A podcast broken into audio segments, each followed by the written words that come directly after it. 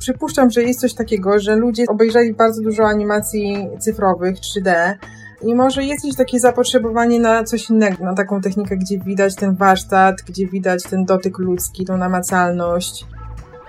Serwus, nazywam się Piotr Ciereszyński i witam Was w podcaście Motion Kiosk, miejscu, gdzie wraz z moimi gośćmi poruszamy tematy kariery, kreatywności i biznesu w szeroko pojętej branży motion design, czyli również animacji. Mam nadzieję, że znajdziecie tu inspirację i wsparcie do rozwoju siebie, jak i community wokół Was. Jeśli Motion Kiosk już stanowi dla Ciebie jakąś wartość, możesz to okazać komentując odcinek, który Ci się podobał lub udostępniając go swoim znajomym. Możesz ocenić podcast w iTunes lub też jeśli masz możliwość, wesprzeć go na Patreon lub Tipeo. Linki znajdziecie w opisie odcinka. Moim dzisiejszym gościem jest Magdalena Osińska. E, jeżeli ktoś jeszcze jej nie zna, to chciałbym powiedzieć, że pracuje w studiu sławnym na cały świat Ardman jako reżyser czy jako dyrektor. Czy jest jakaś różnica w UK między polskim reżyserem a dyrektorem? Nie, nie ma żadnej różnicy. To jest to, jest to samo. Dyrektor, reżyser. Bez różnicy. Okej. Okay. Kiedyś spytałem swoich słuchaczy o to, by mi wskazali jakąś osobę, która zna się na animacji stop motion i zostałaś wskazana jako ta, która się zna. Sprawdziłem to, co robisz i robiłaś, e, czyli twoje portfolio na Vimeo i powiem tobie, że zachwyciłem się, zaczynając od twoich pierwszych prac i oczywiście tym, co to aktualnie robisz. Więc pierwszą taką twoją pracą, która zwróciła moją uwagę, była to praca dyplomowa na łódzkiej filmówce, Radostki. Mhm. I ciekaw jestem właśnie e, tej, tej pracy, ponieważ ja spojrzałem jakby na nią przez pryzmat siebie, tak? Czyli pamiętam swoją pracę dyplomową i no nasadziłem tam od groma błędów. A twoje radostki, tak jak z jednej strony wydają się tak dość takie użyję słowa proste, ale to nie jest proste. No jakby to miało być oparte na rysunkach dziecięcych i jakby takiej dziecięcej historii, ale zadbałaś o to, by ta animacja była zrobiona bardzo dobrze, chociaż wygląda tak bardzo jakby infantylnie, ale e, analizowałem sobie i technicznie jest świetnie zrobiona. I moje pierwsze pytanie brzmi, czy w ogóle to było docenione podczas egzaminu? Mhm przedstawiania swojej pracy dyplomowej? No myślę, że tak, było to docenione. W sensie ogólnie film był doceniony, dostałem dobrą ocenę. Mhm. A czy ten warsztat animacyjny był doceniony? Nie pamiętam tak naprawdę, czy na ten temat rozmawialiśmy aż tak dużo. Bardziej na temat chyba konceptu i filmu generalnie. A jeśli chodzi właśnie o ten warsztat e, i, i dlaczego ja tak bardzo chciałam, żeby animacja wyglądała dobrze, ja dosyć długo ten film robiłam, e, bo zaczęłam. Mhm. E, my robiliśmy dyplom na czwartym roku e, animacji, a ja zaczęłam robić takie wstępne animacje i zrobiłam taki trailer na trzecim roku. A na trzecim roku polskiej filmówki ja pojechałam również e, właśnie do Bristolu, do Anglii i zrobiłam taki trzymiesięczny kurs animacji. To był kurs animacji lalkowej, ale podczas tego kursu bardzo dużo się nauczyłam właśnie no na, generalnie na temat warsztatu animacji i, i jakby tam były, mieliśmy bardzo dużo zadań na tym kursie, ale były takie, takie bardzo proste rzeczy, na przykład, które e, nauczyciele powiedzieli, żeby popatrzeć w lustro, żeby patrzeć na ludzi, jak chodzą na ulicy, w jaki oni się sposób zachowują, czy, czy możesz po chodzie czyimś wy, jakby zauważyć, czy ktoś jest smutny, czy zadowolony, w jakim są humorze i jakby ja w sumie tak po raz pierwszy zaczęłam się zastanawiać, a rzeczywiście można tyle różnych innych emocji wyrazić przez ten ruch. E, I jakby ja się wtedy bardzo w to właśnie wkręciłam i, i chciałam, żeby ta animacja była bardzo dobra. Miałam też bardzo dobrych animatorów wtedy w, w Polsce. Jednym z nich był Piotrek Milczarek, animator 2D i, i e, no ale dosyć, dosyć długo to robiliśmy. E, miałam, miałam jak na tamte czasy, właśnie na takie dyplomowe czasy, dosyć dużą ekipę. W Semaforze robiliśmy ten film i, i on był współfinansowany też przez PiS. No, tak, tak to właśnie wyglądało. Aha. No ale na przykład, wiesz, ja nie jestem alfą i nie znam aż wszystkich prac, wszystkich studentów, ale odnoszę wrażenie, patrząc po jakichś pracach, które widziałem online, e, czy na jakichś tak festiwalach, czy też e, pracy swoich kolegów ze studiów, to raczej wszyscy tak jakoś trochę kręcą się wokół takiego troszeczkę takiego tekstu good enough, takie, że okej, okay, jest ta animacja, jest ta historia, ale właśnie u ciebie widać to, widać, znaczy jeżeli ktoś po prostu oczywiście się zna, to zobaczy, że tam jest takie troszeczkę te drugie dno, że, że nie pozwalasz, by ruch był po prostu ruchem, że jednak są dopracowane te mm. elementy. I na przykład e, teraz tylko wspomnę e, właśnie o... Spojrzałem na trailer Jasia, mhm. E, to zaraz tam dojdziemy do, do tego projektu i tam na przykład już bardzo mnie urzekło moment, w którym na przykład ta Biedronka przywraca Jasie na bok. Mhm. I ten ruch jest doskonały. Mhm. I wiesz, i, i czy ty masz po prostu taką swoją fazę, że kurczę, ten ruch ma być tak wykonany i, i, nie wiem, po kilka razy to próbujesz, czy po prostu, nie wiem, jesteś w stanie to ogarnąć tak za jednym razem, bo to jest e, totalnie naturalne dla ciebie. Z tym, to ujęcie właśnie, o którym mówisz, to jest rzeczywiście moje, jedno z moich ulubionych ujęć w tym trailerze i cały, większość tego, no tak naprawdę cały e, ten trailer był zanimowany przez Kasię Okoniewską, która jest świetną animatorką stop motion. I my z Kasią zrobiłyśmy kilka projektów już i e, mamy taką bardzo dobrą re relację. No niemalże rozumiemy się bez słów. I również dobrze sobie przedyskutowałyśmy cały ten trailer, o czym jest historia, jaką postacią jest Jasia. Tak więc Kasia właśnie wniosła jakby tą duszę w te postaci, ale my sobie dużo to mm, e, omówiłyśmy i, i, jakby ona wiedziała dokładnie to, co ja chcę i, i jaką ja chcę mieć postać. Um.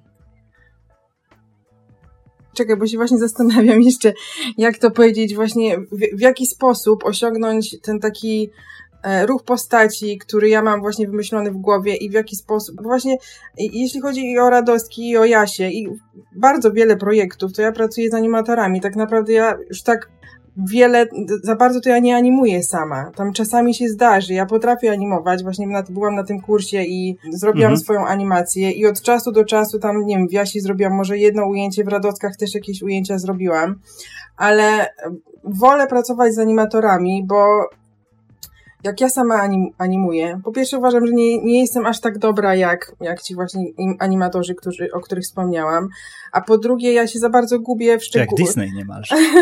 ja się za bardzo gubię w szczegółach i jak coś tam, coś tam mi nie odpowiada, jakaś klatka, to ja się bardzo na to denerwuję i jakby nie mogę e, wyjść ponad to, a jeżeli ktoś inny animuje, to, to ja mam taki bardziej ogólny pogląd na to, no jak reżyser i jakby widzę, co jest dobre, a, a co nie.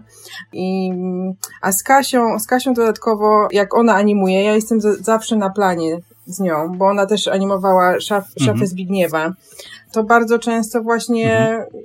jakby jesteśmy razem na tym planie i, i ona mi pokazuje co, co jakiś tam czas, jak to wygląda i so, zanim ujęcie jest skończone. Tak więc trochę inaczej ta nasza współpraca wygląda niż na przykład jak w Artmanie tutaj się współpracuje z animatorami, bo animator ma briefing, tam w zależności czasami jest to bardzo krótki briefing, czasami się o wiele bardziej w detalach to opowiada i dłużej to trwa i robi się te lawy, taki live action rehearsal, żeby pokazać jaki się ruch chce. I później animator siedzi e, a, aż do końca, aż skończy to swoje ujęcie, nie pokazuje swojego progresu. E, a tutaj z, a z Kasią jest trochę inaczej. Mhm. Ale uważasz, że jesteś taką osobą, która po prostu, może nie, że wymaga, ale oczekuje świetnej animacji od animatora? No bo, no bo to widać. Na przykład, nie wiem, zerknąłem sobie też na e, Spirits of the Piano i tam nie wiem, no to, to jest, wygląda jakby, wiesz, 30 klatek na sekundę to śmigało, nie? To, wiesz, ta animacja płynie pięknie mm. I, i to się bardzo fajnie ogląda, patrzy się na to, tak? Mm. To, jest, to nie jest takie, mm, wiesz, 12 klatek na sekundę i jestem taki trochę, no nie to, że szarpanie, ale tam jest tak płynnie. Mm -hmm. Chyba, że tam się posiłkowaliście CGI albo coś, więc możesz, możesz powiedzieć, czy to jest... Nie, nie, nie, nie, w, nie, w, nie skrzatach fortepianu Spirits of the Piano nie, nie, niczym się nie posiłkowaliśmy, to była animacja pokładkowa. I znowu miałam niesamowitego animatora. Ja tak, ja mówię, animator, no, jak, jak się natrafi na świetnych animatorów, to, no, no to jest jakby no, 90% szczęścia, bo E, to był e, animator e, Kasza Karoli Pap z Węgier, który był po prostu, no, był niesamowity. Jakby to, co on zrobił, to przekroczyło moje oczekiwania. Ale to też jest kwestia mhm. omówienia sobie bardzo dobrze tego na początku, co się chce i, i jakby zrobienia do, no, dobrych storyboardów i animatików. Te akurat storyboardy i animatiki do, do Spirits of the, of the, Piano nie były aż takie dokładne, tak jak teraz na przykład robię w Artmanie, ale kwestia właśnie sobie dobrze omówienia tego i przekazania wizji animatorowi, zanim zacznie animować, bo, bo tak rzeczywiście jest tą animacją pokładkową, że jak no, no naprawdę trzeba dobrze wytłumaczyć komuś, co się chce, dlatego bo no, no zazwyczaj właśnie później idzie animator na dwa dni powiedzmy do swojego unitu i, i robi ujęcie. E, jeżeli nie jest ono takie, jak się chciało, no to później jest, są dyskusje z producentem, czy można to powtórzyć, bo jednak te, te plany filmowe, pokładkowe są bardzo drogie i, i no nie zawsze się to uda, powtarzanie ujęcia. Także to wszystko jest właśnie w tym przygotowaniu okay. i, i, i relacji z animatorem. Okej. Okay. Dobra, zanim się troszeczkę zagłębimy jeszcze bardziej właśnie w, e, w kwestię produkcyjnej tworzenia e, animacji jak e, reżyserki, mhm. no jakby już wspomnieliśmy, że skończyłaś łódzką filmówkę, mm, tak na szybko. Pozytywne wspomnienia z uczelni? Pozytywne, tak, pozytywne. Mhm. Przede wszystkim, no pozytywne wspomnienia, dużo się nauczyłam pod takim względem, że ta e, edukacja, no tak jak na pewno wiele osób wie, jest, jest bardzo szeroka i, i mamy e, i, no i animację, i operatorkę, i muzykę, i dźwięk, i historię, jakby to jest e, na, na pewno na przykład bo później studiowałam na NFTS. Ta historia filmowa bardzo dużo mi na przykład mhm. pomogła, czego nie mieliśmy aż tak bardzo um, na NFTS, bo jednak właśnie oglądanie tych, zaczęliśmy od fi filmów niemych i tak dalej, no mieliśmy tam bardzo, obejrzeliśmy masę filmów, które, no to jest bardzo ważne. Wa ważne, żeby mieć taką bazę. Mhm. I, I ludzie byli świetni. Studenci. No ja ci powiem, na PJ studiowałem i też e, przyznam, że jednym z takich e, przedmiotów, które, które, którym się zachwyciłem właśnie była e, historia filmu. I też uważam, że to było coś naprawdę takiego inspirującego. Nauczyłem się właśnie patrzeć wtedy na, na film, e, jak na dzieło sztuki, czyli już nie, że właśnie tylko historia, tylko zaciekawiła mnie sama technika, sama forma przekazu, tak ogólnikowo powiem, treści, e, emocji i tak dalej. I w Twoich pracach też to widziałem. E, bardzo fajnie na przykład, e, ale to zaraz, zaraz dojdziemy. Tylko właśnie chciałem pochwalić, że bardzo piękna symbolika jest e, w kredensie Zbigniewa. Bardzo ładnie czytelna. Udało Ci się to. Nie wiem, czy to było zamierzone, ale naprawdę tak pomaga dla widza kumać cały, całość tego, a jeżeli nawet nie kuma, to później może to odkryć za jakąś chwilę przy kolejnym obejrzeniu i wydaje mi się, że to jest taki dodatkowa wartość. No właśnie, Wspomniałeś, że studiowałaś też w UK mhm. i powiedz jakby, jak to się wydarzyło? Czy to było z potrzeby twojej własnej, czy już miałaś jakiś plan, co dalej robić i dlatego się wybrałaś do UK? E, no bo teraz siedzisz w UK. Czy mhm. to było właśnie jakby jakaś ścieżka zamierzona, czy jakiś taki zbieg wydarzeń? Mhm. Opowiedz tak właśnie tak krótką historię tego, zanim trafiłaś do Ardmana. Okej. Okay. E, to właśnie, jak, jak, wspomniałam e, wcześniej, na trzecim roku e, filmówki w Łodzi przyjechałam tutaj do Bristolu na taki trzymiesięczny kurs. Ten kurs był świetny, bardzo mi się tutaj w ogóle spodobało i wtedy też poznałam na przykład Petera Lorda z Ardmana i mieliśmy kilka zajęć w Ardmanie i ja się zakochałam w Ardmanie. Dla mnie to wtedy było, stało się takim marzeniem, że ja chcę kiedyś w przyszłości przyjechać tutaj i tutaj pracować, bo, bo no nie, niesamowicie podobał mi się ten warsztat i, i, no i filmy w ogóle. I, a druga sprawa to była taka, że właśnie jak pracowałam przy Radostkach, to miała, tak jak wspomniałam, miałam dosyć no, sporą ekipę i, i zorientowałam się, że ja tak naprawdę nie do końca potrafię właśnie przekazać tą swoją wizję, dlatego, bo no, to, to, była, to była taka rzecz, której nie nauczyłam się na polskiej filmówce, bo, bo raczej tak, wyglądało to tak, że, że każdy robił swój film i, i nie współpracowało się z innymi ludźmi. E, I wtedy usłyszałam, że jest taka szkoła właśnie w Anglii, NFTS, National Film and Television School, która jest właśnie e, przede wszystkim na to nakierowana, że tam są trzy wydziały reżyserskie animacji, fabuła i dokument i, i, i, są wydziały konkretne właśnie i dźwięku, i muzyki, i montaż, i produkcja. I przy, przy, produkcji filmu dyplomowego każdy z tych wydziałów, każdy student z danego wydziału produkcji, montażu, scenariusza pracuje ze, z reżyserem, e, żeby stworzyć ten film. I jakby i, i, i dokładnie o to chodzi w tej szkole, żeby nauczyć ludzi, jak pracować w ekipie. I, i, i Mhm. E, I żeby pokazać reżyserom, w jaki sposób pracować no, no właśnie z ludźmi i przekazać swoją wizję i, no i, i to jest coś, czego mi brakowało i stwierdziłam, że to jest dla mnie idealne i dlatego chciałam się wybrać na, na te NFTS. No i na przykład tak już z perspektywy, delikatnie zadając pytanie, czy uważasz, że właśnie w polskie uczelnie mogłyby się czegoś nauczyć od takiego podejścia właśnie, jakie widziałaś w Wielkiej Brytanii, czy raczej jest ok, nie wiem, mogą, po prostu ka każda uczelnia się charakteryzuje czymś innym, czy one powinny, no jakby, hmm, jak dobrać tutaj słowa.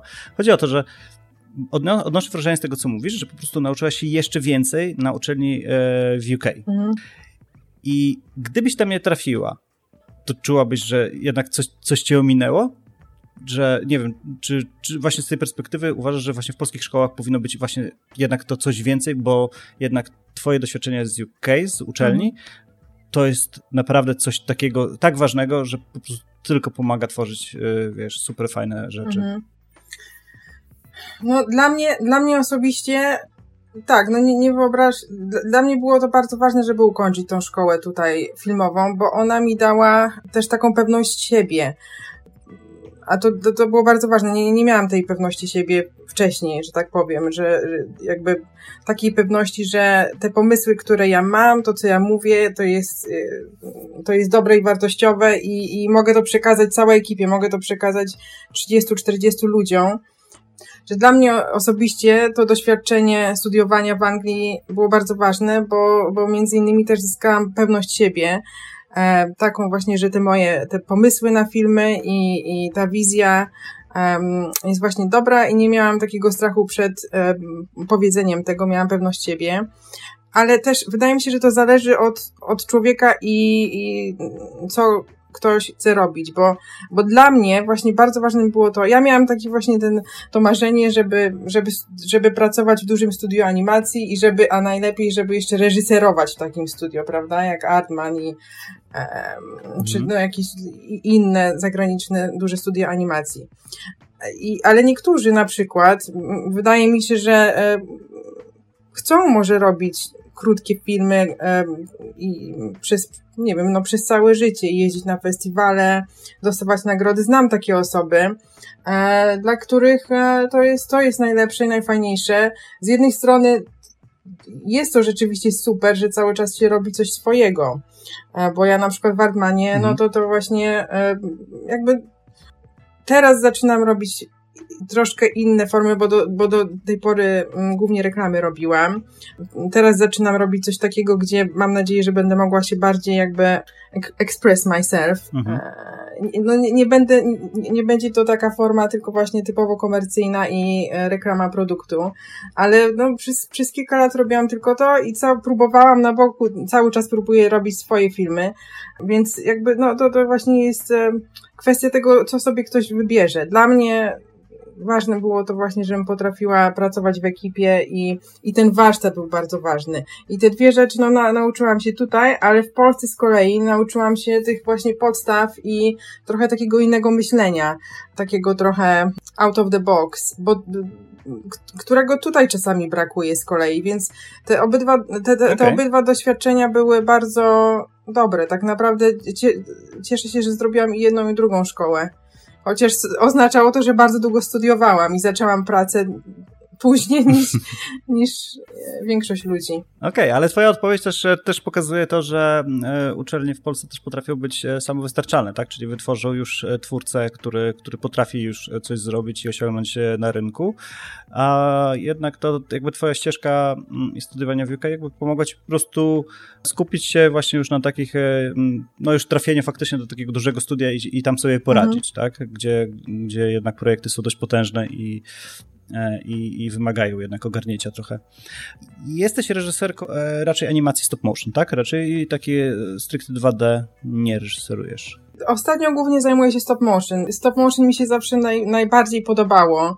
E, dla mnie to jest taki najbardziej taka typ animacji najbardziej taki magiczny, bo jakby wprowadzenie tej lalki w ruch i, i jakby do, dotknięcie tej lalki i później zobaczenie w jaki sposób ona się rusza jest niesamowite dla mnie. Ale ja, ja również lubię inne animacje. No właśnie animacja 2, 2D Radostki, ja bardzo lubiłam to robić. W Admanie zrobiłam kilka mhm. Y, reklam 2D również. Zrobiłam trochę live action, zdjęć aktorskich. Y, zrobiłam trochę 3D, więc to taki miks wszystkiego ale generalnie chyba najwięcej animacji poklatkowej. Mhm. No dobra. E, animacja poklatkowa. E, powiedziałeś, że jest mhm. magiczna. Mhm. Ja mam takie troszeczkę swoje prywatne odczucie, że jest to taka trochę czarna magia, ponieważ te filmy wszystkie są takie, użyję słowa specyficzne, ale raczej dość mroczne. Powiedz mi, czy one są takie, ponieważ interesują takich ludzi, którzy po prostu nie mają zamiaru jakby wyjść z tego mrocznego świata, czy po prostu to technologia nie pozwala, nie wiem, pokazać tego troszeczkę jaśniej? Mhm. E, wiesz co? E, wydaje mi się, że to jest kwestia perspektywy też, ta mroczność animacji e, lalkowej, bo e, ja tutaj czasami e, prowadzę takie zajęcia dla Artman Academy,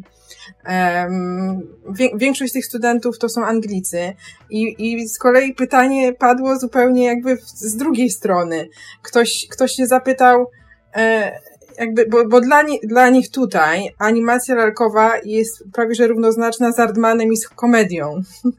Więc wydaje mi się, że, że, że to, no Aha. no właśnie, że wydaje mi się, że w Polsce i no jakby tam Polska, Czechy, ta nasza strona Europy bardziej widzi animację lalkową jako animację mroczną. A tutaj z kolei jest to na odwrót, bo wszyscy są wychowani na tym Ardmanie w Anglii i, i dla nich to jest, ba, bardziej się kojarzy z komedią. Ale wydaje mi się też, że Czyli wydaje mi się, że to jest to kwestia trochę perspektywy i kwestia kulturalna, ale jest też coś w technice, jak, w jaki sposób wykonujemy lalki w naszej części Europy. E, i tutaj, bo tutaj przede wszystkim te lalki głównie są wykonane z plasteliny, e, czasami z lateksu, ale one wyglądają mhm. jakby plastelinowo, mają przery przerysowane oczy, takie dosyć proste, e, wystylizowane buzi, buzie. Jest to, wszystko jest dosyć takie proste, prawda? I plastelinowe. A te lalki, które my tworzymy w Polsce, one są bardziej realistyczne mają realistyczne tekstury, e, mają jakby realistyczne włosy, rzeźba jest realistyczna twarzy. I może jest coś w tym, że jakby jest coś takiego trochę bardziej, jakby to powiedzieć, mrocznego, albo trochę takiego nie, niekomfortowego czasami, że jakby wygląda to jakby się poruszało... Czyli poruszało, to sławne Uncanny Valley, tak? No, że jakby to wygląda może jakby się poruszało lalkę taką, wiesz, taką typową laleczkę, która nie jest taką przerysowaną mhm. plastelinką. E, może coś jest w tej, też w tej technice właśnie w jaki sposób wykonujemy lalki. Że, że budzi niepokój to, że coś, co powinno być martwe, jednak no się właśnie, porusza, tak? tak, może, może jest coś w tym, tak. E, ja ci powiem, że moje skojarzenie z brytyjską e, właśnie animacją e, taką pogladkową, to było, ty mi przypomniałaś już ten tytuł The Wind A, in the Willows, uh -huh. coś takiego. Tak mi się wydaje, że tak. Uh -huh. A, ojej, to było to, o, o takich zwierzątkach, żabach jakieś i to było takie o rety, ja pamiętam, ja to oglądałem jako, nie wiem, może ośmiolatek, mhm. siedmiu czy coś w tym stylu i, i, i to jest, wiesz, no, to na zasadzie jak jakaś niezdro, niezdrowa relacja z dzieciństwa z klaunem i po prostu to już ci zostaje na całe życie. Więc mi się wydaje, że, że, że mi chyba właśnie tak to zostało. że, że miałem problem właśnie z, później z oglądaniem animacji mm, właśnie stop motion. Gdzieś tam moje takie już dorosłe podejście chyba do stop motion to było te, przy tym, przy Incredible Mr. Fox, mm -hmm. czy Fantastic Mr. Fox. E, I, I to była taka świetna komedia. Uważam, że to, to, to super zrobione mm. jest. E, później ten Kubo i trzy struny, ale to już wydaje mi się troszeczkę takie zbyt doskonałe było. Mm -hmm. Co sądzisz właśnie o tym Kubo? Czy to nie powinno być takie, znaczy powinno być to takie super ładne, wycacane, czy jednak animacja stop motion powinna dać takie poczucie jednak, że to jest lalka? No właśnie mi trochę brakuje tego e, czasami w tych animacjach lajki, zwłaszcza tych ostatnich, e, takiego e, ludzkiego dotyku, że tak powiem. One rzeczywiście wyglądają jakby, niemalże jakby były zrobione w 3D. Oni tam jak po ukończeniu zdjęć wymazują wszystkie te linie, okej, okay, my to też robimy w Artmanie, ale mm, w Artmanie zostawiamy jakieś tam niedoskonałości, jeżeli są odciski palców na plastelinie, jeżeli coś tam się poruszy, jakieś włosy się poruszą, jeżeli to nie wygląda jakby, jeżeli to nie e, odwraca uwagi od akcji, tylko jakby daje to taką teksturę, że jakby podświadomie widzowi, że to jest e, poruszone przez człowieka, to my to zostawiamy. E, I mi to się bardzo podoba, mhm. E, bo, bo właśnie to jest właśnie cała ta magia animacji pokładkowej, że to jest poruszone przez człowieka. E, więc tr troszkę mi tego brakuje. Ja, ja lubię. Mm. Okej. Okay. Um, czy znaczy ja zakładam, że animacja stop motion wymaga dużego nakładu pracy. Zgadza się czy nie? Zgadza się. Czy może już macie wypracowane jakieś takie procedury, że wszystko wam już idzie leciutko? Nie, nie, no, procedury mamy wypracowane, tak. Na pewno idzie to, no, na pewno idzie to dosyć szybko. Znaczy, dosyć szybko. Nie, anima, tak, no nie, to jest, to jest źle powiedziane. Animacja nigdy nie idzie szybko. Ale e, mamy procedury, zwłaszcza, bo tak, Artman ma dwa studia. Jedno jest na, w centrum miasta, w Bristolu, w bardzo fajnym mieście przy wodzie, w porcie, a drugie jest trochę poza Bristolem. Jest to bardzo duże studio i tam jest studio e, filmów e, tych właśnie pełnometrażowych. E, I tam naprawdę wszystko działa jak, no niemalże jak w e, szwajcarskim zegarku. Czasami trochę jak fabryka. Tam, tam są naprawdę wypracowane są konkretne jakieś techniki i, i każdy wie, co robi.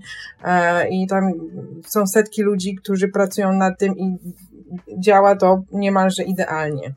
Ale też tak naprawdę wszystko zależy od projektu, bo ostatnio zrobiliśmy taki projekt Robin Robin, który był zrobiony z, nie z plasteliny, a z, z felt. Czekaj, jak to się nazywa po polsku?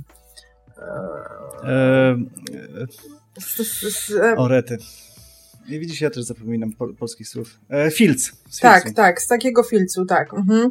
E, więc trzeba było e, wymyśleć nowe techniki, jak to robić, żeby było szybciej, jak robić buźki i tak dalej. Tak, tak, tak więc tak naprawdę każdy projektów jakiegoś no, wy, wymaga wymyślenia nowej techniki i na, na tą produkcję.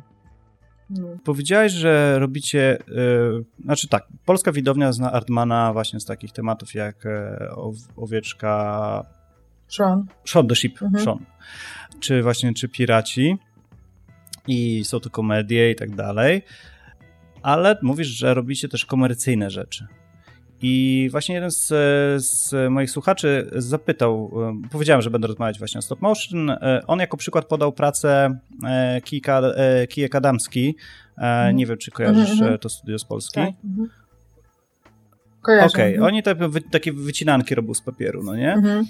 I teraz e, tak wiesz, jakby pomysł na, na taki projekt wydaje się taki dość taki straightforward, taki wiesz, że po prostu robimy wycinankowe, to będzie się poruszało, to będzie no, w takiej stylicy jakby tak, tak wyglądało, no nie? Wy jednak w Artmanie robicie już takie no konkretne papety, tak, te lalki i tak dalej, e, więc e, no zakładam, że po prostu to już są jakieś mega nakłady finansowe i tak dalej, organizacja mnóstwa mm. ludzi i tak jak e, na przykład, nie wiem, jestem w stanie zrozumieć na przykład projekt Kijek Adamski, że tam e, po prostu ktoś chce coś artystycznego takiego, tak powiedz, czym się kierują właśnie wasi klienci, wybierając e, animację poklatkową e, do swoich reklam i zakładam, że mają świadomość, że to będzie o wiele droższe niż wybór e, live action czy zwykłej animacji, znaczy zwykłej animacji, czy animacji 2D. Mhm. Co nimi kieruje, jakby, co, opowiedz troszeczkę o tym świecie mhm. reklamy poklatkowej. Okay. E, dobra, to opowiem na podstawie tych reklam, które ja zrobiłam um, e, stop motion. Ja zrobiłam na przykład takie reklamy DFS, to są reklamy e, wersalek. One są do, dosyć tutaj, to jest jedna z takich topowych firm w Anglii. I dla nich było właśnie bardzo ważne to, żeby było widać ten dotyk ludzki, żeby to było takie namacalne, żeby to wyglądało w jakiś sposób bardziej tak prawdziwie. Dlatego również, bo oni chwalą się tym bardzo, że te ich wersalki są zrobione przez ludzi, a nie przez maszyny. Tam są, maszyny jakieś tam są, ale rzeczywiście generalnie oni mają fachowców od drewna, od tapicerki. I, I właśnie dla nich ważne było to, żeby było takie porównanie, że my, my robimy w ten sposób e, nasze wersalki i w ten sposób reklamujemy ten nasz produkt. Te lalki do DFS były również zrobione właśnie z materiałów na początku był taki pomysł, że one właśnie mają być zrobione z materiałów takich jak te wersalki, później te, te materiały zmienialiśmy. Te, tak więc to jest, to jest jeden przykład. Teraz na przykład też robię reklamę taką, która jest zrobiona, nasza lalka będzie zrobiona z tego samego materiału, z którego jest zrobiony produkt. Mhm. To jest jeden przykład. I inna, to, zupełnie inna e, reklama, to nie do końca reklama, film, który zrobiłam, to była taka kampania dla Alzheimer's Research UK. Ja tam zrobiłam trzy takie mhm. filmy Share the Orange. To było połączenie animacji i live action. Ja tam miałam przyjemność pracować z tak, tak. Samuelem tak. L. Jacksonem i z Brianem Cranstonem, także ale widziałaś no, ich tak na Tak, tak. Mhm. Reżyserowałam ich. O, Chociaż to, e, jeśli chodzi o, o Samuela Jacksona, ciężko powiedzieć, że ja go reżyserowałam, bo on się sam reżyseruje. Ale tak, współpracowałam okay. z nimi. Mhm. I przy tych dwóch pierwszych Share the Orange, um, generalnie koncept e, tego filmu jest taki, że um, pomarańcza waży 140 gram, a mhm. mózg osoby, która ma właśnie cierpi na Alzheimera, E, jest o 140 gram mniejszy niż mózg zdrowej osoby. Więc to było bardzo ważne, żeby rzeczywiście tą, żeby ta pomarańcza była prawdziwa i namacalna, żeby ludzie sobie zdali sprawę z ogromu tego problemu, tak naprawdę. I ja tą pomarańczę um, animowałam, obierałam ze skórki i później. E, to, to była reklama, którą ja sama animowałam, ta, ta pierwsza. Tak więc, no, sporo się nauczyłam o pomarańczy. No właśnie, to jest, to jest, to jest ciekawy case e, takiego projektu, bo e, tak jak jestem w stanie e, załapać, że na przykład, nie wiem, jakaś firma, która robi sofy, która ma już jakieś tradycje w UK, jest rozpoznawalna, przychodzi do, mm, do Artmana, który też już ma swoją pozycję w popkulturze brytyjskiej i robił coś takiego kultowego, ale właśnie jakby jak powstał ten projekt właśnie, że akurat do was ktoś przychodzi z tematem tego, tego, tej pomarańczy. Mhm. No, że akurat do was. Wiesz co, dużo ludzi przychodzi do Artmana właśnie, bo Artman w, w Anglii jest taką bardzo znaną firmą i każdy no, uważa, że każdy, no, dużo um, firm chciałoby współpracować z Artmanem bo gdzieś tutaj to istnieje przez tyle lat, ludzie się wychowali na filmach i, i też ten Artman kojarzy się z jakością. Mhm. Jeśli chodzi o Artman, zrobił dosyć sporo takich filmów właśnie charytatywnych. Ja też zrobiłam na, też animację 2D mm, dla NSPCC. To jest taka linia dla dzieci. Linia telefoniczna dla dzieci i tak fundacja charytatywna dla dzieci. I, mhm. i genera- te, te prace, te projekty są niskobudżetowe i, i czasami Artman się zastanawia, czy, czy, czy w ogóle mają brać to, ale zazwyczaj biorą i jakby wydaje mi się, że zarobek na tym jest mały, ale chcą robić takie filmy um, wydaje głównie dlatego, bo to jest naprawdę, Artman jest bardzo, bardzo fajną i porządną firmą. My mamy też właśnie tak, taką tą fundację charytatywną Wallace'a i Gromita, która przeznacza pieniądze na szpital dla dzieci tutaj. E, w Bristolu, co jest, co jest mhm. super. Mi to się bardzo fajnie właśnie przy takich filmach pracowało, bo, no bo, je, fajnie pracować przy czymś, co, co ma jakiś wydźwięk i, i nie jest tylko właśnie e, reklamą produktu. Jest czymś ważnym. No to z tego, co mówisz, z tego, co mówisz, to wydaje mi się, że właśnie Artman chyba jest już właśnie tak zakorzeniony w kulturze brytyjskiej, że no raczej nie przystoi mu odmówić e, ludziom w potrzebie, tak? Że taki animacyjny rycerz. Mm. No to tak, to też prawda. Mhm. Tak, z jednej strony tak jest. Mhm. Mhm. Okej. Okay. Słuchaj, jeden z moich słuchaczy e, zadał pytanie na temat mm, procesu produkcji filmu stop motion. Czy możesz tak przybliżyć mniej więcej, mm, jak, jak to u Was wygląda w Artmanie, jak, jakie są Twoje doświadczenia, żeby po prostu osiągać takie, takie wyniki jak no, ogólnie Artman i, i, i Ty, tak? Mhm. Jak, żeby osiągnąć właśnie taką jakość, e, nie wiem, po prostu opowiedz o, o, o procesie tak z Twojej perspektywy. Jeśli chodzi o animację, to dosyć różnie to wygląda, jeśli chodzi o reklamę i o pełen metraż, bo przy reklamie zazwyczaj robimy briefing animatorów, opowiadamy, co się chce od ujęcia, robimy często live action rehearsal, nagrywamy, ja siebie nagrywam, animator siebie nagrywa.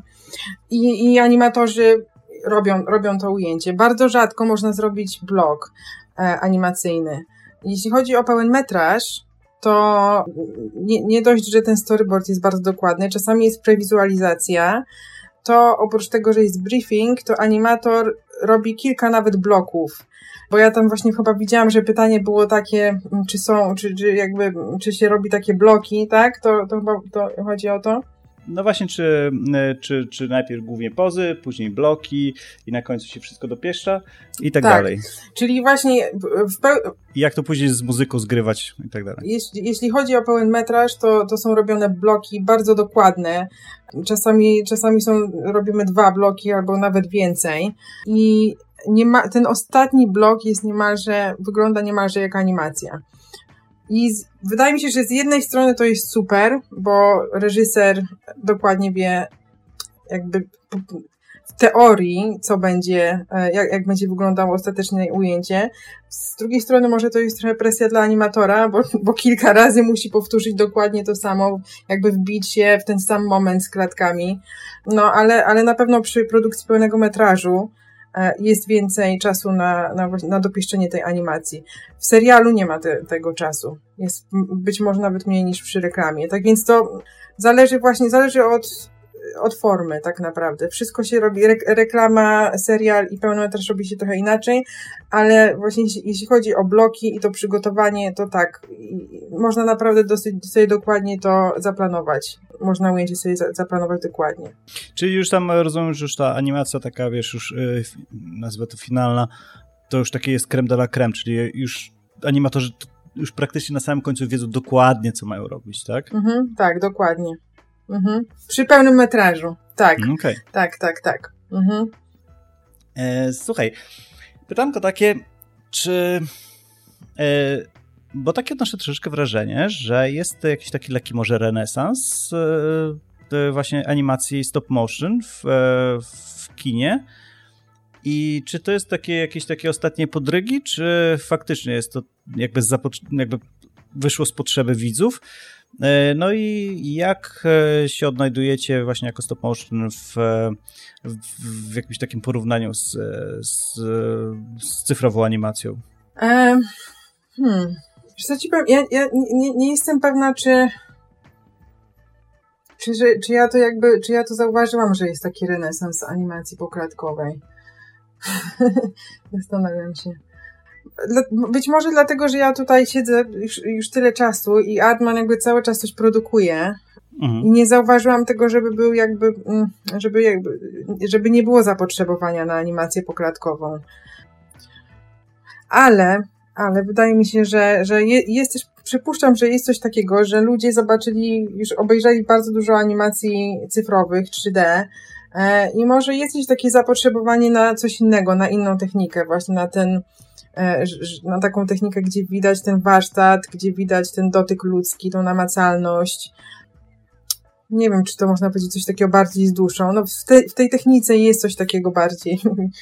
No właśnie, e, też ostatnio obejrzałem, tak w ramach przygotowania do naszej rozmowy, e, tą Wyspę Psów i nie jestem w stanie sobie wyobrazić, że ktoś miałby oddać te, ten, ten klimat e, po prostu w, w, za pomocą CGI. Pewnie by się udało, ale myślę, że ktoś, kto tworzy po prostu 3D animację, on nie będzie w ten sposób myślał, żeby w ten sposób przedstawić obraz. Mm. I to jest taka moja konkluzja, mm -hmm. ale no film pff, rozbrajający. No, Wes Anderson jest świetny.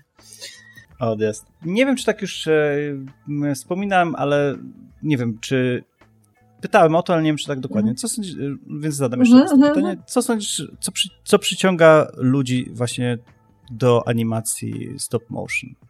Czy oni się, czy tacy ludzie się czymś charakteryzują takim wyjątkowym, czy, czy, czy nie? Co, co przyciąga e, animatorów albo reżyserów, tak? Dlaczego ludzie chcą robić animację stop motion, tak? W takim tak, sensie. Tak, tak, mm -hmm. Jacy to są ludzie? Mm -hmm. Generalnie wydaje mi się, że to są tacy ba, ba, bardzo mili, ciepli i przesympatyczni ludzie, e, ale bo tak, bo tak, taki klimat jest w Ardmanie i, i, i mhm. tacy hmm, dosyć też przyziemni, bo na przykład, na przykład właśnie a propos e, ludzi, którzy są w Ardmanie, no niestety teraz w związku z COVID-em, no to, to, to przez jakiś czas ich nie widziałam, ale ludzie i założyciele Artmana i, i jakby ci wszyscy sławni ludzie z Artmana, typu Nick Park, są takimi bardzo ciepłymi, przyziemnymi i nawet skromnymi ludźmi. Bo ja z nim, z Nickiem Parkiem właśnie pracowałam przy jednej z reklam DFS, tam był Wallace i Gromit. E, tak więc on mi... Mhm. To z tą maszyną, tak, tak, tak. Sofę, tak? Ra, razem właśnie przy tym pr pracowaliśmy i, i on no, no, no, po prostu jest, jest niesamowitym człowiekiem, bardzo otwartym, który jakby nie, nie ma problemu dzielenia się z tą swoją wiedzą. Ja się od niego bardzo dużo nauczyłam. E, I mimo, że on ma cztery Oscary i ma niesamowite osiągnięcia, jest, no jest taki bardzo, no, no, no jest dosyć skromny i jest taki zupełnie normalny. No. Ba bardzo, bardzo fajnie i normalnie się z nim współpracuje. Nie ma takich ludzi z, na, tak naprawdę z, duż, z dużym ego. No, albo, albo to jest specyfika Ardmana, albo animacji lalkowej. A co jeszcze ludzi przyciąga do, do animacji lalkowej, to wydaje mi, no, co mnie przyciągnęło, to jest właśnie to, że jest, jest ta lalka, która jest e, nieruchoma i z własnymi rękoma ja ją dotykam i, i nadaję jej duszę. To jest, to jest coś niesamowitego. Ja, ja, dla, dla mnie to jest po prostu, no, to jest tak wielka satysfakcja, jak się zobaczy zakończone ujęcie, że no, ciężko to porównać do, do czego innego. A poza tym, no teraz, teraz kiedy ja nie animuję, to e, aż tak, tak dużo mm, jak kiedyś, to wchodzenie w ogóle właśnie do, na unity, gdzie, gdzie jest niesamowita scenografia, gdzie są lalki, gdzie jest to wszystko pięknie oświetlone, no to jest, to, to jest po prostu niesamowity klimat pracy mhm. w, takim, w takiej atmosferze, w takim miejscu. E, i, no, to jest jakby taka to, no, zabawa lalkami i wielkie scenografie. I, no, zupełnie inne mm, uczucie to jest niż, niż inne typy animacji dla mnie. E, więc pewnie gdzieś, no. E, a powiedz mi, e, bo no jak z tego co widzę, z tobą wcześniej jeszcze rozmawiałem, wspomniałaś właśnie tych braci Quen, Queen, jak się ich wymawia? Mhm, Quay. Mhm.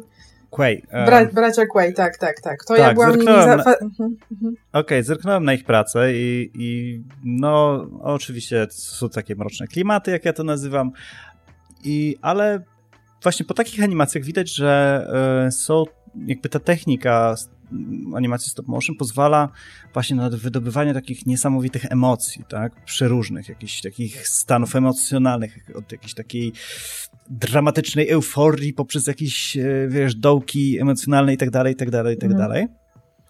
A, ale ty pracujesz w studiu Artman, które jest takie mocno skupione jednak na komedii. Ostatnio usłyszałem w jakimś wywiadzie takie stwierdzenie, że komedię bardzo trudno grać, bo tam jest tylko jedna emocja, która po prostu ma być radość. I jeśli się nie trafi w tą nutkę i nie ma uśmiechu e, na twarzy widza, to po prostu jest klops. Mhm. E, czyli e, jest to no, super trudne. Mhm. I z jakimi wyzwaniami się mierzycie właśnie tworząc komedię? Czy, czy, czy jest to już dla was tak supernaturalne, czy, czy jednak jest ta trudność e, właśnie zrobienia dobrej komedii za pomocą właśnie stop motion? No, jest na pewno trudność. Wydaje mi się, że, że komedia jest jednak e, jednym z najtrudniejszych gatunków. Czy za, zawsze gdzieś ta, ta baza komedii to jest dobrej komedii, wydaje mi się, to jest zawsze gdzieś e, taki dramat w pewnym sensie. Bo na przykład Uciekające Kurczaki, no to jest ta, ta historia gdzieś jest poważna, prawda? Jakby, jakby się na tym zastanowić. Mhm. Ale to, to wszystko zależy właśnie w jaki sposób jest to pokazane. Właśnie współpracując z Nickiem Parkiem, on mi też opowiadał o tym, że na, na samym początku on ma w głowie jakieś śmieszne sytuacje, ma jakieś gagi i coś, ale później my w Ardmanie pracujemy przez latami nad scenariuszami, więc coś, co wydawało się śmieszne na początku, nie jest już, nie wydaje, nie wydaje mhm. się aż tak śmieszne tam powiedzmy po roku czy po dwóch latach. Więc wydaje mi się, że to jest taka trudność z komedią właśnie, że, że jakby, żeby zachować ten, żeby wiedzieć, czy, czy to na pewno nadal jest śmieszne, mm, trzeba ufać swoim instynktom, które się miało na początku, ale też inna rzecz, którą, którą dosyć często tutaj robimy, to taki gag pass. Jak mamy już e, scenariusz napisany, który ma, jest emocjonalnie się trzyma dobrze kupy, to później niejednokrotnie e, najśmieszniejsi ludzie tutaj w Wardmanie robią swój taki pas i dodają, dodają swoje jakieś tam mm, gagi i momenty i, więc to macie takich śmieszków? Mamy takich, tak, tak, tak. Ja, ja nawet siedzę z nimi w pokoju. Mhm. O, cool. E, słuchaj, bo też wiem, że pracowałaś przy Piratach. Mhm. E, I wspomniałaś tam, że posłużyliście się CGI. Była to jakaś profanacja, czy to był jakiś eksperyment e, w waszym podejściu, czy, czy, czy jest to proces, który, który, który zazwyczaj robicie? I jak, jak to wyglądało? Przy Piratach sporo było CGI, e, zaczynając od tego, że e, była cała pre prewizualizacja bardzo dokładnie zrobiona w 3D. Nie, my niemalże mieliśmy zrobiony film w 3D, zanim zaczęliśmy mm, kręcić animację lalkową. I później było dosyć dużo wody, znaczy cała woda była zrobiona w CGI i tłumy. Także dosyć sporo się posiłkowaliśmy właśnie CGI. Nie jest to profanacja w żadnym wypadku. Ta, według mnie to jest bardzo fajne, że mm, wspomagamy się tą, tą animacją. Dlaczego to zrobiliśmy? Z jednej strony dlatego, bo tam budżet był większy. Wtedy to był, to był, to był ostatni film, który Artman robił razem z Sony Pictures. I, i dosyć mhm. ten budżet był tam zdrowy i mo mogliśmy sobie na to pozwolić. Na przykład przy, no, bardzo rzadko się to zdarza przy, przy reklamach czy przy serialach. Jest normalny rysowany storyboard animatic. E, nie, nie robimy takiej prewizualizacji. Ale, znaczy, tak czy siak, e, mimo że była ta pre prewizualizacja zrobiona, to później jak się wejdzie na e, właśnie do unitów i ustawi się tę scenografię przed kamerą z danymi obiektywami, to i tak, i tak trochę inaczej to będzie wyglądało, więc się zmienia, coś tam się zmienia zawsze przed kamerą. Ale, ale pomysł był taki, żeby zrobić tą prewizualizację, żeby później zaoszczędzić czasu już właśnie na e, studio floor, jak, jak kręcimy. A e, zadam Ci takie pytanie właśnie tak troszeczkę już e, bardziej prywatnie, bo tak sobie poobejrzałem, prawda? Dwukrotnie, bo raz obejrzałem sam, później jeszcze mój syn chciał obejrzeć, więc wyłapałem kilka takich rzeczy i jestem ciekaw, czy, czy, czy, czy dobrze zauważyłem, ale na przykład jest taka scena, w której tańczą trzy szczury tam na, na statku mhm. i one są tak nagle są, tańczą, a później wiesz, one już nigdzie się nie powtarzają w tym filmie. I, i jakby, czy, czy, czy to był taki dodatkowy bohater, który gdzieś tam miał się pojawiać, czy i, i, został tylko pokazany w jednej scenie i już później nie? Czy, czy, czy jednak to było zamierzone? I też przyjrzałem się tym wszystkim bohaterom, tym piratom ze statku i odniosłem wrażenie, że ci trudniejsi do zrobienia byli pokazywani nieco mniej i pytanie, czy byli pokazywani mniej, bo nie, ponieważ byli trudni do zrobienia. Znaczy, nie wiem, czy byli trudni. Na przykład ten mm, taki pirat e, tam bez ręki, bez nogi, mhm. co ma korek zamiast nosa, on jakoś tak migał zawsze w tle, chociaż wydaje mi się, że był taką ciekawą postacią, mhm. że można tam tego gagu więcej z niego mhm. wyciągnąć. Mhm. Bardzo mocno był pokazany Albinos, który wydaje mi się, że no, był tak najprostszą postacią, tak technicznie wykonaną, więc mm -hmm. czy dobrze zauważam takie rzeczy, czy, czy raczej to już tory spiskowe moje prywatne? hmm. Wiesz co, naj, najtrudniejszą postacią to na pewno był ten pirat kapitan, ten, ta główna postać do, do, do wykonania. Bo tam była ta bardzo skomplikowana broda, dlatego, bo ta broda musiała się ruszać jak on mówił, a trzeba było wymieniać buźki. Tak więc tu ten cały mechanizm tej brody był bardzo skomplikowany. On tam miał kilka różnych kostiumów, miał oczywiście druty w kostiumach, mm. które się, te, te, te, ten jego płaszcz się anim, animował, więc on był na pewno najtrudniejszą postacią, ta główna postać. Wiesz co, nigdy tak naprawdę nie zwróciłam na to uwagi, że ten bez nogi się mniej pojawia niż albinos, tak naprawdę. Nie, powiem ci, że nie wiem do końca, dlaczego taka była decyzja. Myślę, że to wyniknęło, ja nie byłam zaangażowana w te, jakby na, na, na, ja dopiero, jeśli chodzi o piratów, to ja zobaczyłam e, animatic, storyboards. Nie czytałam wersji scenariusza. Zazwyczaj tych wersji scenariusza to jest cała masa. Więc tak naprawdę nie wiem, co tam mhm. do, do końca się działo, jeżeli chodzi o te różne drafty scenariusza i dlaczego niektóre postaci się pojawiały więcej lub mniej. Na pewno też dlatego, znaczy, najważniejsze postaci to, to mm, hmm, e, ten pirat kapitan i jak się nazywał ten jego przyjaciel w niebieskim ubraniu? Eee, on jakiś oficer po prostu. No to on, jakby oni byli najważniejsi, bo, bo, bo ta, ta przyjaźń, no i Dodo. Wydaje mi się, że no, no, nie, nie, nie dało rady, bo do tego jeszcze był ten Darwin, tam była królowa. Tam było tyle postaci, że że ciężko by było jakby, wydaje mi się, wie, więcej uwagi poświęcić tym, tej całej załodze. W ogóle szkoda, że tam plany były takie, żeby robić więcej piratów i wydaje mi się, że właśnie gdyby się to wydarzyło, to wtedy by, byśmy poświęcili więcej uwagi mm, reszcie załogi, tak myślę. I jeszcze jedna taka ciekawa mhm. rzecz, która mnie interesuje, to, że na stronie masz e, swojej tak już przeskok robię, bo będziemy już powolutku e, zmierzać ku końcowi, a, a wydaje mi się to taki ciekawy temat, że jest, tam wpisałaś siebie jako freelancer, e, art, food, art director, dyrektor freelancer. Mhm. Freelance director. Mhm. Tak jakkolwiek by to nie brzmiało. Mhm.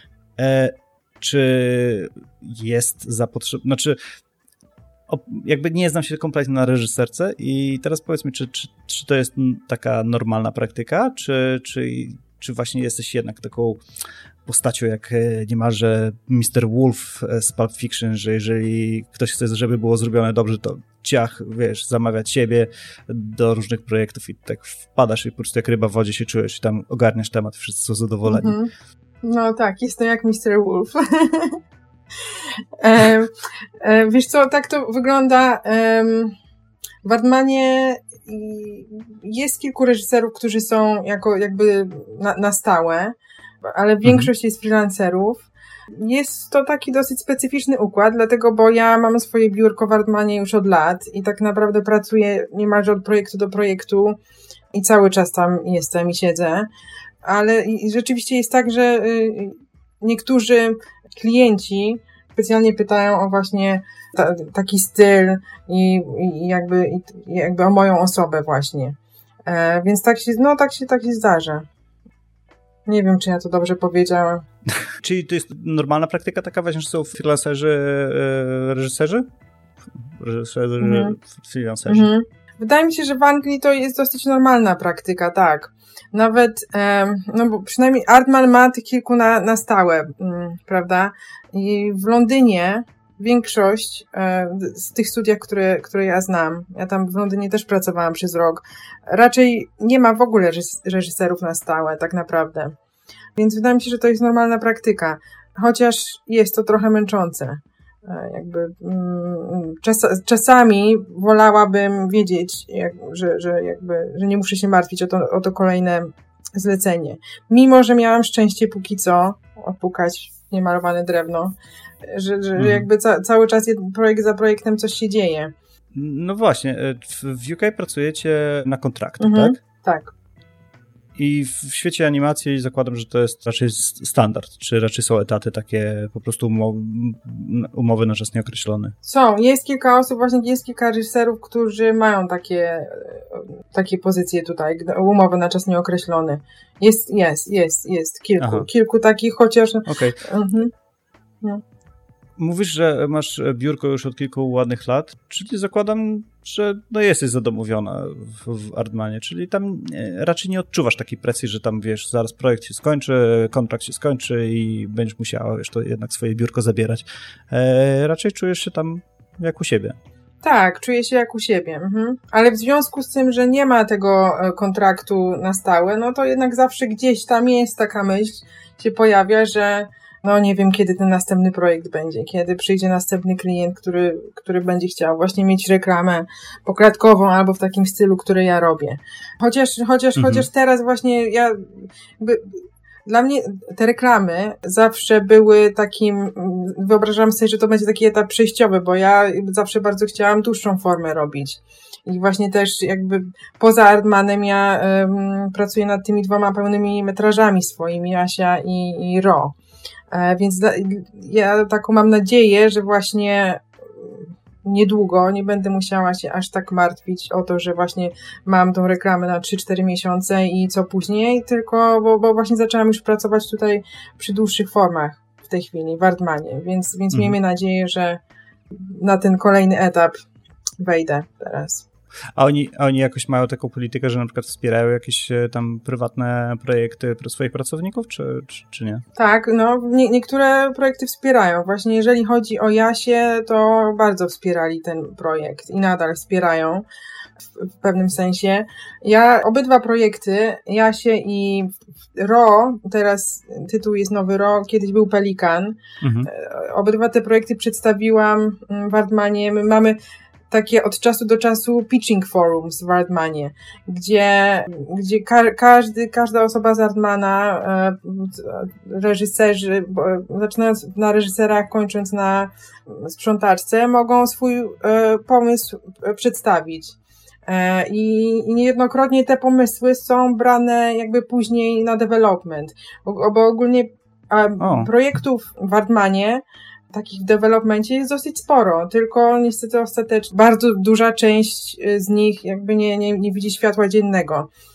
Ale więc mhm. właśnie ja te dwa projekty wtedy im przedstawiłam, y, im Jasia bardzo się podobała, obydwa projekty im się bardzo podobały, ale właśnie jeżeli chodzi o Jasię, to powiedzieli, że ja mogę sobie wziąć jeden unit i zrobić sobie tam takie testy albo trailer i, i że oni mi na tyle, ile będą mogli, to mi pomogą w tym, ale dali mi, dali mi mhm. sprzęt, dali mi światło, e, więc tak. Okej, okay. No, słuchaj, z racji tego, że jesteś takim naszym polskim agentem w Ardymanie, nie wiem ile tam Polaków pracuje, zakładam, że pewnie ktoś się jeszcze znajdzie, ale e, powiedz mi właśnie, jak się pracuje w takim legendarnym studiu? No, świetnie się pracuje. Znaczy, no, oczywiście e, są, jest up and downs, ale generalnie jest bardzo fajnie. Jest, jest bardzo fajna, inspirująca atmosfera. Bardzo ważne wydaje mi się jest to, że są jakieś tam uregulowane właśnie e, godziny pracy, co na przykład w Londynie nie było takie, to nie było takie oczywiste.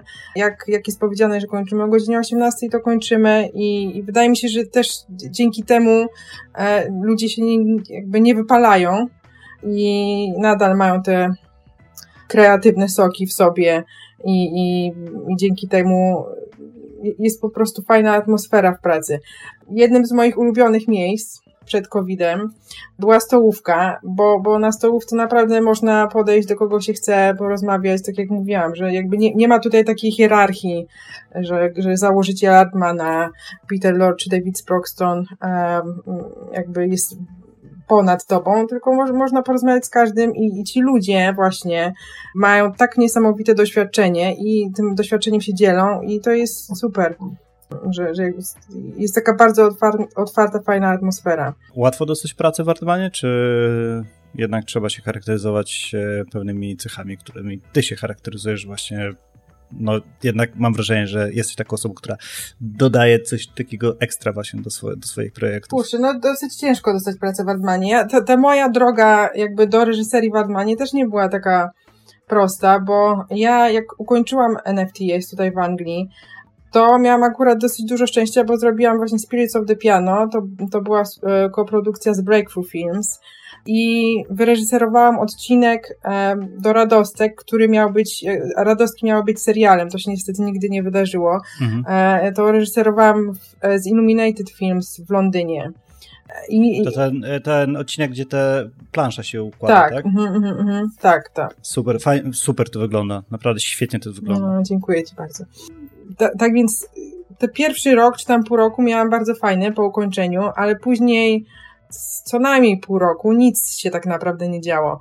I ja zawsze chciałam do tego Admana, pisałam do nich maile, bo też poznałam... Mm, Davida Sprogstona, założyciela Ardmana na Graduation Show na NFTS. Tak więc miałam kontakt do Ardmana, bo, bo w ogóle ciężko tak naprawdę kontakt do kogokolwiek w Ardmanie e, dostać.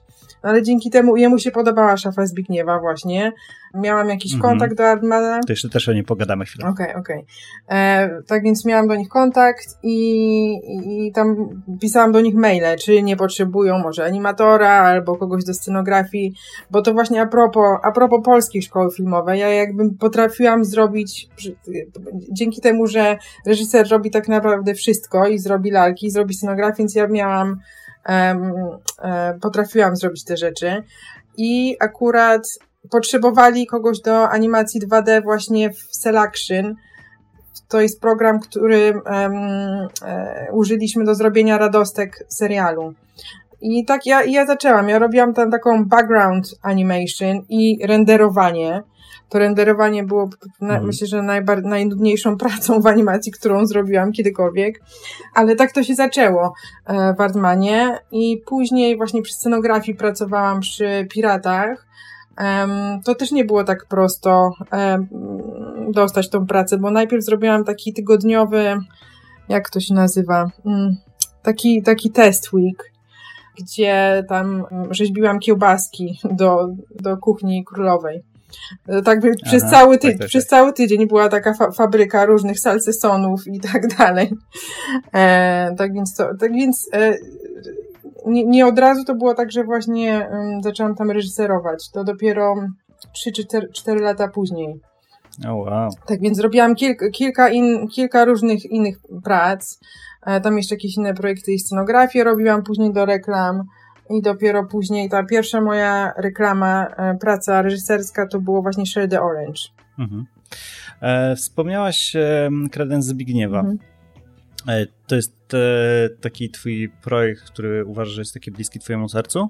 No tak, Szafa Zbigniewa bardzo bliska mojemu sercu, bo to jest... A, Szafa Zbigniewa, okay. E, oparta na... Mm, ja poprosiłam... Mój tata pisze do mnie listy i jak właśnie studiowałam na NFTS, to poprosiłam go, żeby mi opisał te czasy PRL-u w Polsce.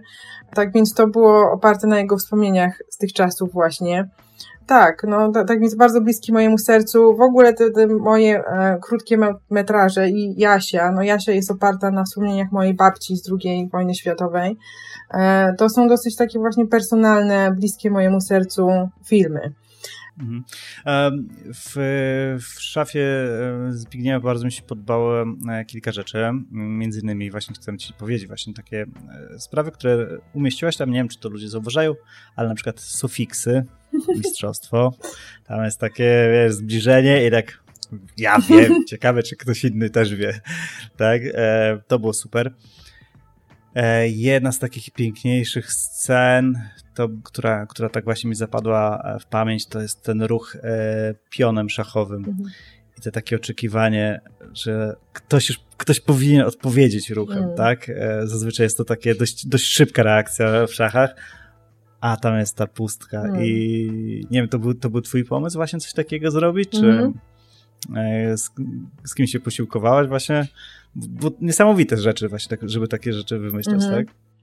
No tak, czy nie, zastanawiam się, czy myślę, że to był mój pomysł, tak. To też Kasia Okoniewska animowała i my tam bardzo dużo rozmawiałyśmy na temat timingu właśnie. I ja, ja bardzo chciałam mieć taki, taką atmosferę, taki timing tej animacji właśnie, że gdzieś coś się dzieje dosyć szybko i później spowalnia i zastyga, żeby właśnie, żeby, żeby, żeby mieć ten moment takiego oczekiwania Tak więc tak, tam sporo właśnie, ten timing dla mnie był bardzo ważny tam.